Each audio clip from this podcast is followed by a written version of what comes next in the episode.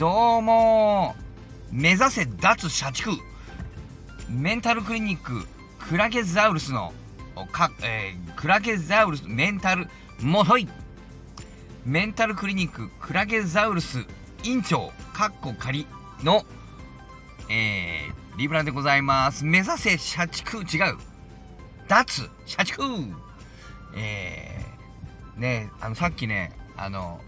YouTube でですね、スカンクさんがね大好きなね若新繁栄作さん、よく名前忘れちゃったんだけど、っていう方がいらっしゃって、よくネットやらねでよく 見かける何の人かなんかよくわからないですけど、なんか学者さんみたいな、なんかわかんない賢い感じの人ですけどね、何者か分かりませんけど、その人のねYouTube、R25 新 R25 に出ていらっしゃって、見てたらね、人だとか、なんだっけ、日系テレ東大学だったリハックの高橋 B、 ご存知ですか、高橋さん。人と一緒にやってたんですけど、時間に間に合わないんですって、人たちもう全然知らなかったというか、なんというか、僕リハックも大好きで見ててですね、日系テレ東大学の頃からね、ずっと好きでね、見てましたけどね、なんかいいなと思ってね、見てよく分からずね見てましたけどね、もしかして遅刻タイプの方、こちらの業界の人じゃない？大人になってから一度もほぼ一度もとはいうことはない、ほぼほぼ仕事に間に合ったことがない、今日ももちろん遅刻、そんなこと普通あるっていう、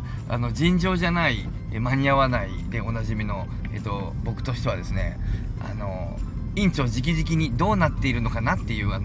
でも君はもう無理のようだねという、もう院長からさじを投げられるというね、もっとできる人がいたらあっという間に交代になるというですね、それもあってね、やっぱりね、午後8時ですか、もうね、メンタルクリニッククラゲザウルスをねちょっと考えないと間もなくクビになるんじゃないかと思ってますけども、からするとね、若新さんやらね高橋 P がもしかしたらこちらの側の人間で、我々のこの間に合わない、前頭葉のドパミン出ないタイプの人間界の能力者だったのっていうね、ちょっとあれっていう、あれこちらの人種っていう、なんかちょっと嬉しいんじゃないっていう、だから好きだったのかなっていうね、ちょっと今日は発見をして、もうまたちょっと後で YouTube 全部見てみようと思いますけどね、これじゃないね、もう一個のスカンクさんとやってるメインの、僕はあちらメインだと思ってますけどね、メインの放送、最近変わりました、パンティーラインではありません、煙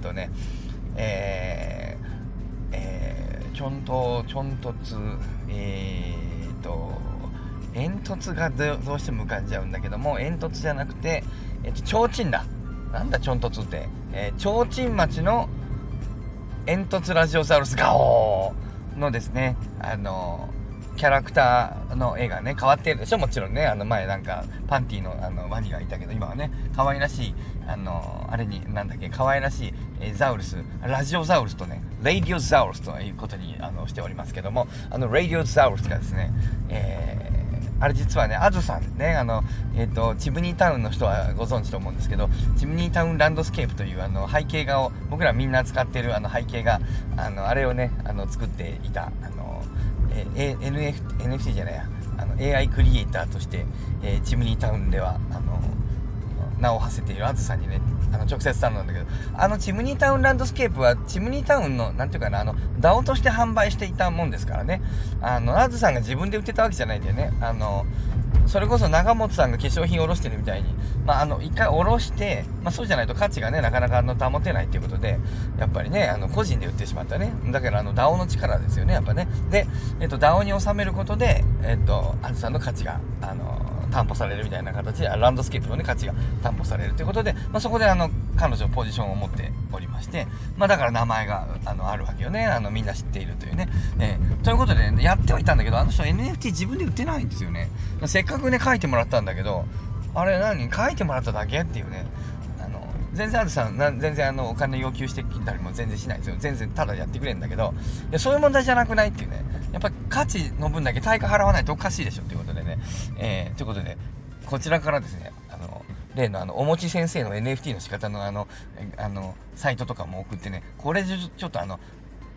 NFT にしてよって言って、ね、頼んでですね、NFT にして、本当はオファー出そうと思ったんだけど、アルさんが販売の方に出したんで、まあまあそれを買うっていうね、オファーで買うって言ったじゃんと思ったけど、まあまあいいんですけどね、まあまあそれ同じですけどね、まあほぼほぼ同じですけど、でまあそれでね、買ってついに第1号のアズなんて書いてあるかな、アズコレクションね、違うな、なんかアズフェイバリットだったかな、なんとかっていうコレクションの中に1個だけね、1個だけありますよ、僕のラジオサウルス1個だけっていう、ね、なかなかちょっと素敵じゃないっていうね、ということで、表紙のラジオザウルスはですね、の NFT は、僕のものとなっております。スカンクさんは、社長ですけども雇われでございます。僕がオーナーね、そういう形になっております。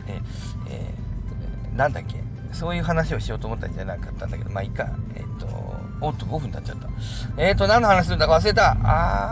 忘れた。何かの話を、まあ大した話じゃないな。全然忘れた。ちょっと待ってよ、一回止めましょう。もう何の話をしようとしてたか全然思い出さないので、もうそのままやっちゃいましょう。最初に話した何でしたっけ、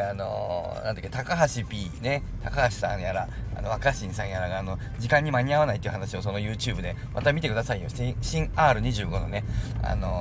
番組で言ってらっしゃったんだけど、その遅刻する、なんか遅刻しちゃうんだよな俺、ダメ人間だからみたいなのをおっしゃったんだけど、それとともにね、予定を入れるのが嫌だって話をされてたんだよね。皆さん僕の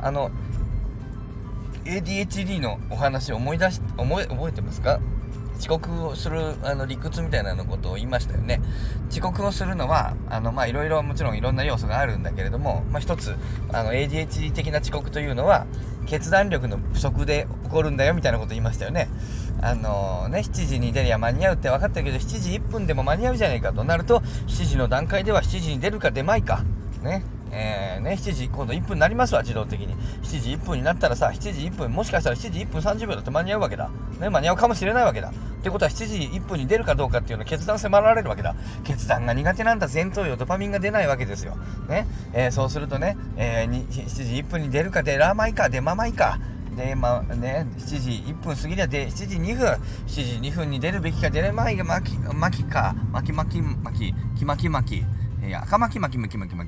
ね。で、迷うでしょ、迷った挙句、7時1分、2分、3分、4分、5分、6分過ぎていって、どっかのタイミングでドパミンドン、要は遅刻だーとなるとドパミンが出るもんですから、そこでようやく行く、まあ遅刻すると、まあそういう仕組みなんだよと。前頭葉のドパミンの反応が悪いんだよ、決断ができないんだよ、なんと決断不足によって、判断が苦手なんだよ、決断力不足によって遅刻するんだよっていうお話を前ねしました。なのでデニーズに行って和風ハンバーグを食べるのか、ビーフシチューを食べるのか、そんなことでもめちゃめちゃ迷って、片方に決めてビーフシチューに決めると、しばらくしてビーフシチュー来た後、やっぱ和風ハンバーグだったな、失敗したが出てくると。和風ハンバーグを頼んだって結局一緒のこと、それを頼んだらそれを頼んだで、ビーフシチューにしといた方が絶対良かった、失敗したというのが登場すると。どっちに行ったってダメというような、つまり決断力不足ってのはこんなことだよという話をしましたよね。さて、さっきの高橋 P のね、若新さんのお話、予定を入れるのもすごく嫌だとおっしゃってた。これも同じなんですよ。予定を入れるってのは決まっちゃうことですからね、決めることですからね。これドパミンの、ね、がねいるんでね、これ嫌なんですよ。もうそうするって決まっちゃうのが、これ前も言いました、遺伝ですからね、こういう発達障害的な問題はね、これ遺伝なんで、うちの父親なんかも絶対に予定入れないよね。まあ、でも絶対遅刻するんですよね、やっぱね。予定を決めるのすごく嫌がるから、旅行なんかでももう決めていくの嫌だし、例えばね、明日何かの会があるって言っても、じゃあお店どこにしようって思って事前に決めるのすっごい嫌がる。だから他人が決めるのは意外と平気、お前決めとけよっていう、まあどこがいいのって言うと、まあ俺はいいよどこでもって言って、でどこどこって決まってそこ行くと、なんだあそこうまくねえなとか文句ばっかり言う、文句だけは絶対言う、どっちに行ったって文句言う、本当は俺はあれが良かった、じゃあそれ言えばいいじゃないかって言うっていうのは嫌がるんでね、決断とね判断と責任と車すれ違います。 OK 狭いということで、なるほどと。遅刻が多いという人もいろんなタイプいると思うけども、遅刻が多いという話をしているときに、あの人たち、予定表入れるのも嫌だとおっしゃったんだよね。ってことはあの人たちビーフシチュー、頼んでやっぱビーフシチューじゃなくて和風ハンバーグだったなもう同じく言う可能性がある。まあもしかしたらちょっとねその辺は経験によって変わってる場合もあるんでね、必ずしもみんな同じ特性を持ってるわけじゃないんだけど、まあそういう遅刻癖というものがですね、って知らんけどもね、というものがね、まあ、実はドパミンの問題、前頭葉のドパミンの問題の可能性があるというね、というお話を今日は多分したかったわけではないんだけども、もう覚えていないので今日はこういうことにしましょう。ではさようなら、目指せ脱社畜。